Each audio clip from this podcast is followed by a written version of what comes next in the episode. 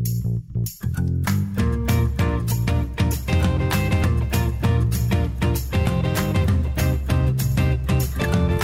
Welcome to the Mornings with Sue and Andy podcast for Wednesday, April 13th. We begin with a conversation with Marci Ien, Liberal MP and Minister for Women and Gender Equality and Youth, who is in Calgary for a series of announcements on affordable housing. Minister Ien gives us details on the Liberal plan, which was laid out in the 2022 federal budget. Next, we look at Canada's investment on green technology, in particular, if the current program will be enough to meet our 2050 emissions goals. We discuss with Ross McKitrick, professor of economics from the University of Guelph and senior fellow with the Fraser Institute. Still on the topic of emissions, we hear about the latest tech being used to capture atmospheric carbon, which was invented right here in Alberta.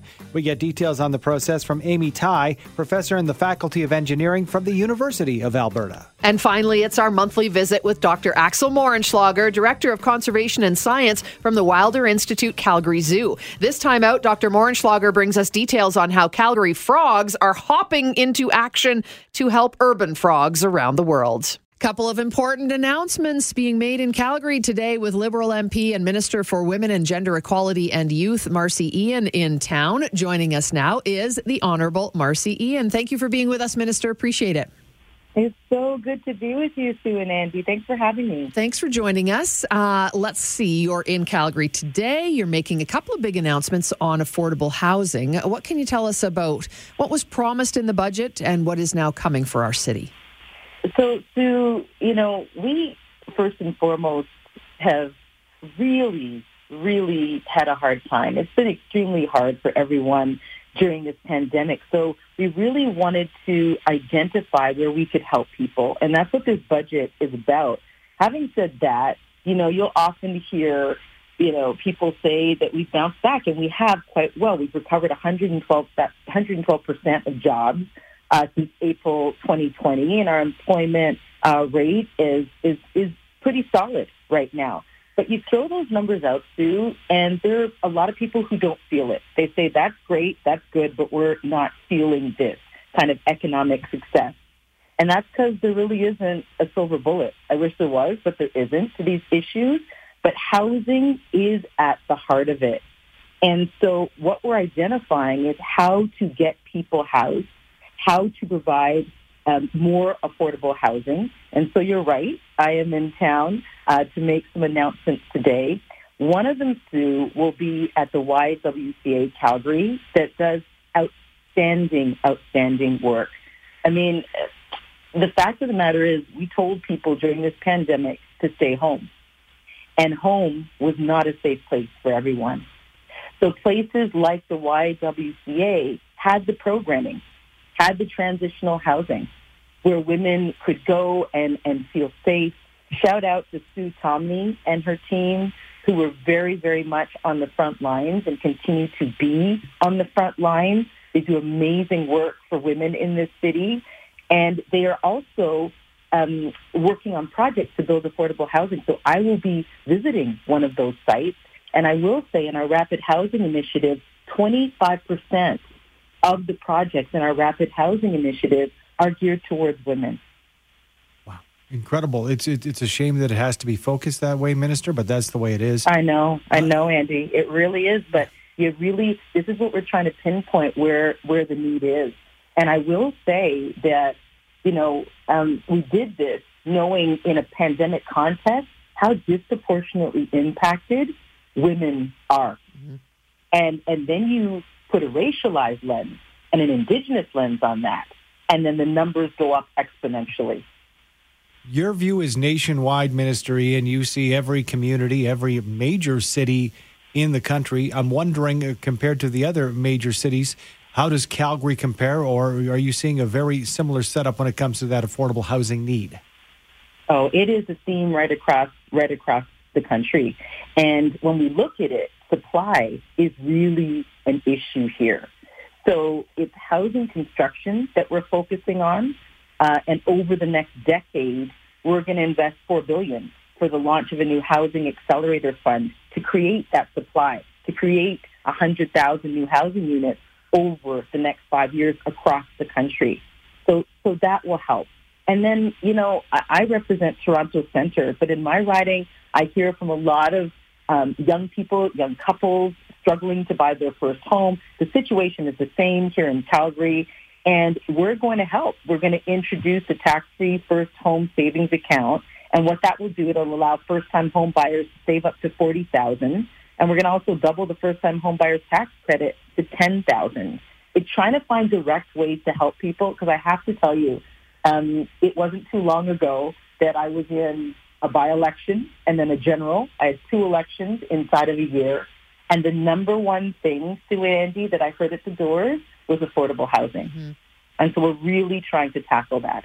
Okay, so affordable housing, and you mentioned five to 10 years for these projects. Is, is there anything being done now that we can really sort of count on that we'll be able to sink our teeth into here in the city oh, of Calgary? Yeah, absolutely. Rapid housing initiatives. And they are happening across Alberta. And as I say, I'll be, I'll be uh, at one today. And what that means to the rapid housing part is quick. So within a year, if these places can, can be built, the affordable housing can happen. I've got several in my own riding too, riding across the country where people can see these things being built. And that's the initiative where there's that carve out for women, that 25% carve out.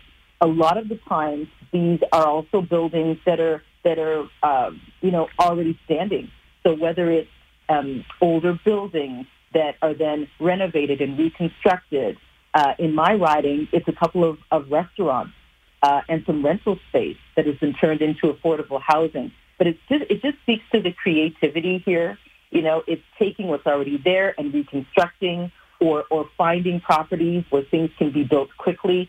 And a shout out to, to my colleague and fellow cabinet minister, Ahmed Hussen, uh, who has really, really driven this and doing an incredible job with regards to getting housing built across this country. With, with such ambitious projects, not just in the city, but many communities, as you've detailed, uh, Minister Ien, across Canada, I'm wondering, you know, how closely you're going to be having to work with the Ministry of Infrastructure because not just funneling money toward the supplies, but we have to have enough workers. Is this something that's mm-hmm. in the mm-hmm. conversation as far as the education piece? Perhaps training absolutely, new workers? Absolutely, Andy, and such an important question. And it really is a whole of government approach. This doesn't happen unless you have all ministries at the table, all of government at the table, and it is. It absolutely is. So yes, uh, this is this is something that we're all working on, uh, including Minister LeBlanc, as I mentioned, Minister Hussen, uh, you know, um, Minister Freeland, all of us, we're all working towards that goal because you're absolutely right. You can't have one without the other. We know we need affordable housing. We know we need the jobs. A lot of people, if we just you know kind of step back and look at budget 2022, uh, critics say too much spending. A lot of Canadians say you know the debt, the deficit getting out of control. Is it all necessary, Minister? It's it's necessary, and I think there's a good fiscal anchor here. I think that it is the kind of budget that addresses what Canadians need. Uh, from my perspective, my portfolio, um, I got what I needed to put forward a national action plan on gender-based violence. Why is that important? Because we saw intimate partner violence skyrocket during this pandemic. It really put things in the fore. We understood where the gaps were. And so, you know, you, you spend where you see the need, but make sure that there's a fiscal anchor. And I think that Minister Freeland and her team have done an excellent job at doing that, identifying how we can grow and how we can do so in a fiscally responsible way. So whether that's, you know, the green transition that isn't just happening here in Canada, but around the world, and we very much want to be a part of that vanguard, or whether it's building affordable housing, or whether it's providing safe places for people fleeing violence, and not just providing safe places, but making sure that people can flourish, giving them the wraparound services. All these things, um, you know, I, I, I like to say that we have learned some lessons in this pandemic. We have seen where the need is, who has been disproportionately impacted, and it's now our responsibility to act and fill those gaps and make sure that we're helping people in the way that they need. Minister, thanks so much for your time this morning. We appreciate it. So good to talk to you. Have a great one soon, Andy. And I will add this one other announcement. It's a transit announcement it's happening in a couple hours at 11 uh, a.m. And I'll be joining Mayor Gondek and MP George Chahal and the Premier. Uh, where, you know, it, it's one of those cases where all levels of government have come together, and I think that's what Canadians want to see. Good stuff. We'll keep our eyes peeled for that as well. Take care. Thank you. Have a wonderful day. You too. That is Liberal MP and Minister for Women and Gender Equality and Youth, Marci Ien. And the 2022 federal budget commits one uh, $12.5 billion to reach emissions targets. And with some insight on how realistic this target is, we're joined this morning by Ross McKitrick, professor of economics at the University of Guelph and senior fellow with the Fraser Institute. Good morning to you, Professor. Thanks for joining us. Good morning. My pleasure. Okay, so Ross, do you believe Canada's emissions reduction plan and the federal government's investment in green technology is realistic in order to meet that net zero goal? Is it just realistic overall? Well, I think there are two aspects to it that make it unrealistic. The first is is the amount of money involved um, for a government that accumulated so much debt during the COVID crisis. Um, and we're looking at a period of higher interest rates, um, there's going to be pressure on every government's budget, but especially in Ottawa, they're not in a position to find a $100 billion a year of, of extra money to put into anything right now. And um, so it's, it's, it's unrealistic for them not to be thinking about how they're going to deal with, with paying back all this borrowed money. But the other part of it is just the idea that the government throwing money at a sector will cause the sector to come into existence and, and thrive. It's never happened before. And all my life, I've been hearing governments say we need to have a high-tech sector, we need to have movie sector, we need to have this and that. And they'll throw money at it. And unless the private sector is interested, unless it's profitable and uh, it's something that attracts investors anyway, it doesn't just happen because government throws money at it. Mm-hmm. And that's what I'm seeing here. If you ignore the fact that it's called the green technology sector and you just think of it as government wants a, a new sector of the economy, that's just not how sectors appear. I want to ask you this, Ross. You recently called Ottawa's emissions plan, quote, Canada's gift to Putin. Can you explain that statement to us? Yeah, the uh, uh, the big thing right now that everyone in the world is talking about is how to rearrange energy transactions so that Europe and other Western countries aren't dependent on Russia, and they are in a panic right now trying to find new sources of natural gas and oil. And the U.S. is gearing up their export capacity. Canada is moving in the other direction. We are not um, uh, putting our substantial energy resources available for uh, for Europe and or for the United States. Um, it's a gift to Putin because he's counting on Europe continuing to be absolutely dependent, especially on natural gas exports.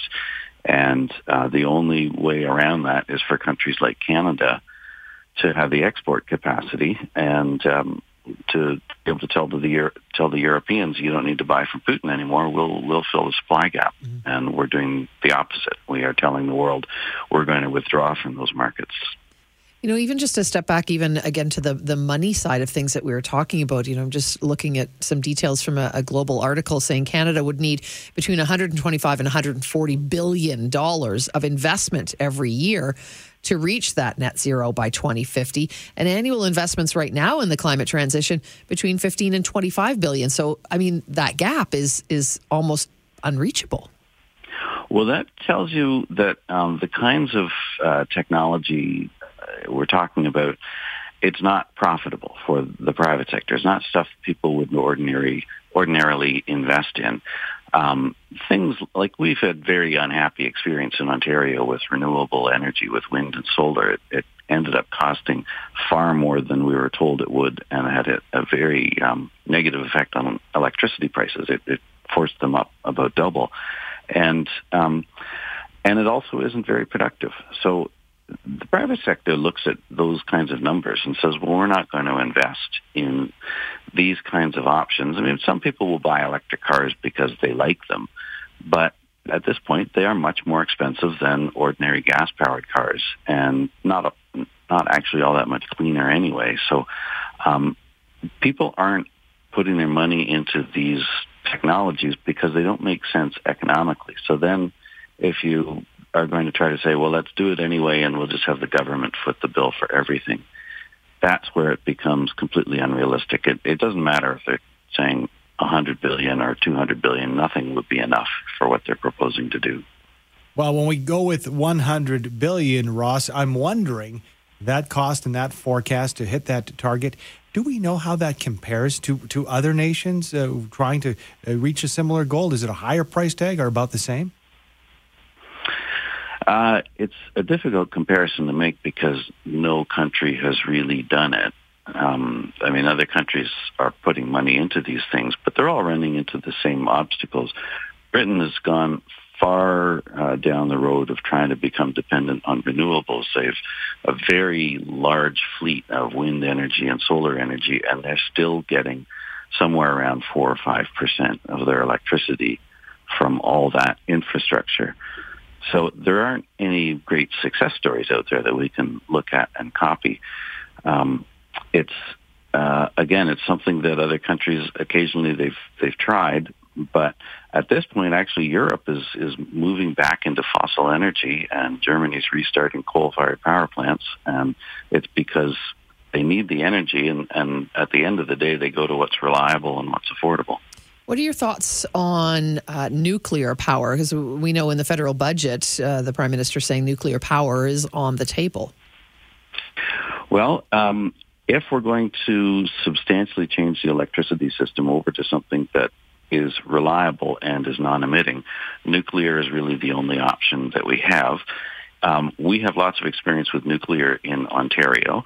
Uh, we have um, uh, several, I think we have three operating currently. So they do work, but they are extremely expensive. And so to me, the the big technology question is, is it possible in this day and age to build nuclear plants that don't go way over budget, don't um, saddle us with a lot of debt? If that puzzle can be solved, then suddenly a lot of things are realistic that um, at this point don't look realistic if everybody just wants to talk about wind and solar. Ross, thank you for your insight and thank you for your time this morning. We appreciate it. My pleasure. Thank you. That is Ross McKitrick, professor of economics, University of Guelph, and senior fellow with the Fraser Institute. Text from Bill saying your guest makes a great point. The governments of Canada can't even oversee the cannabis sector profitability, and how much demand is there for that? Uh, yeah, I've always said, you know, a little less government yeah. would be, uh, you know, a little more productive. You actually do say that say quite that. often. New research from the University of Alberta is working to improve how carbon dioxide is stored and absorbed when it's pumped underground. With details on improvements to carbon capture and storage, we're joined by Amy Tsai, professor in the Faculty of Engineering at the University of Alberta. Good morning to you, Amy. Good morning, everyone. Thank you for having me. Thank you for being here. Now, listen, um, carbon capture and storage, I think we've all heard of it. Uh, but I'm wondering when we talk about car- carbon capture, how would you define it for the average person out there? Oh, yeah. The key idea is we collect uh, carbon dioxide uh, from a power plant, a concentrated source, and then we collect them, transport them uh, to underground, and store it underground. H- how do you store it, Amy? How is it stored underground? Yeah, so it's kind of like the reverse process that we would uh, pump out the oil, right? And we will have natural formation or, or deplete the oil, and we just transport through pipeline of the CO2 and then go into the pipes and to the underground. And it, it depends on the situation. It can be beneficial for oil, more oil recovery, so we can inject it into depleted oil field, or we can actually inject it into we call saline aquifer. Uh, it's a natural formation with salty water in there, uh, and it has uh, most uh, capacity in the world, uh, saline aquifer. So that's why people are interested in it. And actually, we have a CCS project in northern Alberta uh, has been uh, deployed as CCS, uh, carbon capture sequestration projects, uh, since 2016. Okay, here's a, a layperson's question for you, Amy. When the carbon dioxide is in the ground, how long does it stay there? What happens to it? And is there a lifetime that it is and remains underground? Uh, yes. So when we pump the CO2 under uh, underground, uh, it will have several fluid dynamic processes. Uh, and it, first, it will it will rise because it's it's, it's lighter. Uh, but eventually, what we are looking for is it will have chemical reaction with the brine, and the CO2 eventually become part of rocks, uh, carbonized, uh, and terminally stored on the ground. Uh, but this is a very low process. Uh, so that's why we're interested in knowing the entire process and through uh, microscopic and high speed image uh, to look at what's happening detailing. So, Amy, tell us about your research specifically then. What's different about it? How is it helping the industry better understand how CO2 is absorbed? Right. So we have a clear visualization at a small scale. And so imagine we cannot really look into the rock pores, but we, what we do is to fabricate small structure of the pipe and channel and look at how the CO2 interact with the background fluids such as brine and oil, and then even tap tap into the chemical reaction.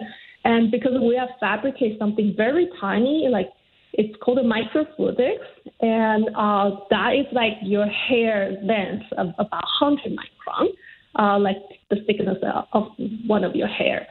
Uh, and we can really tap into it and see the close, very clear visualization how CO2 is transported and how it interacts with the background fluids, and then estimate its the right uh, time scales, how fast uh, all this process, important process will take place. Amy, thank you so much for your time this morning in the conversation. We appreciate it. Thank you. That is Amy Tsai, professor in the Faculty of Engineering at the University of Alberta. Still, I have some questions. yeah, I still have some questions too. I'm not sure about you, but it's, yep. it's it's very in depth. I'm glad that those folks like Amy know what they're doing because this whole carbon capture thing has my head spinning. And it, it, does get down to I know science. I've, I've, I've, got a degree in science.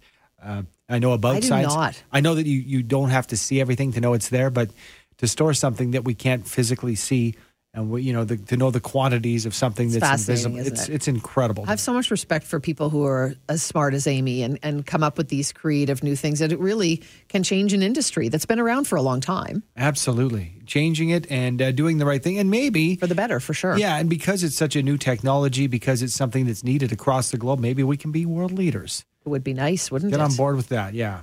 Well, once a month, we have the pleasure of joining the Wilder Institute, Calgary Zoo's Director of Conservation and Science, Dr. Axel Moehrenschlager, to discuss all the great conservation work that the team is involved with, not only in our city, but across the globe. We say good morning once again to Dr. Axel.